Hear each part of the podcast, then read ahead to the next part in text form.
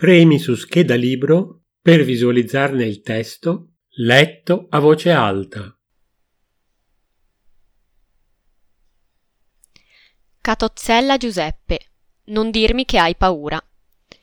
Avventura, biografia, emozioni, romanzi di formazione, intercultura, società, storia, storie di ragazze e ragazzi, da dieci anni. Samia è una ragazzina di Mogadiscio, ha la corsa nel sangue.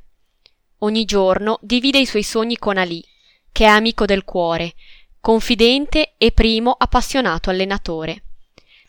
Mentre intorno la Somalia è sempre più preda dell'irrigidimento politico e religioso, mentre le armi parlano sempre più forte la lingua della sopraffazione, Samia guarda lontano e avverte nelle sue gambe magre e velocissime un destino di riscatto per il paese martoriato e per le donne somale. Gli allenamenti notturni nello stadio deserto, per nascondersi dagli occhi accusatori degli integralisti, e le prime affermazioni la portano a soli 17 anni a qualificarsi alle Olimpiadi di Pechino. Arriva ultima, ma diventa un simbolo per le donne musulmane in tutto il mondo. Il suo vero sogno, però, è vincere. L'appuntamento è con le Olimpiadi di Londra del 2012. Ma tutto diventa difficile.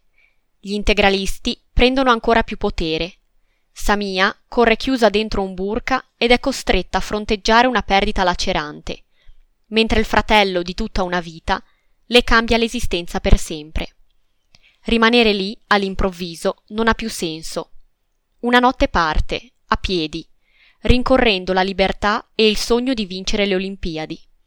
Sola, intraprende il viaggio di 8.000 chilometri, l'odissea dei migranti dall'Etiopia al Sudan e attraverso il Sahara alla Libia, per arrivare via mare in Italia.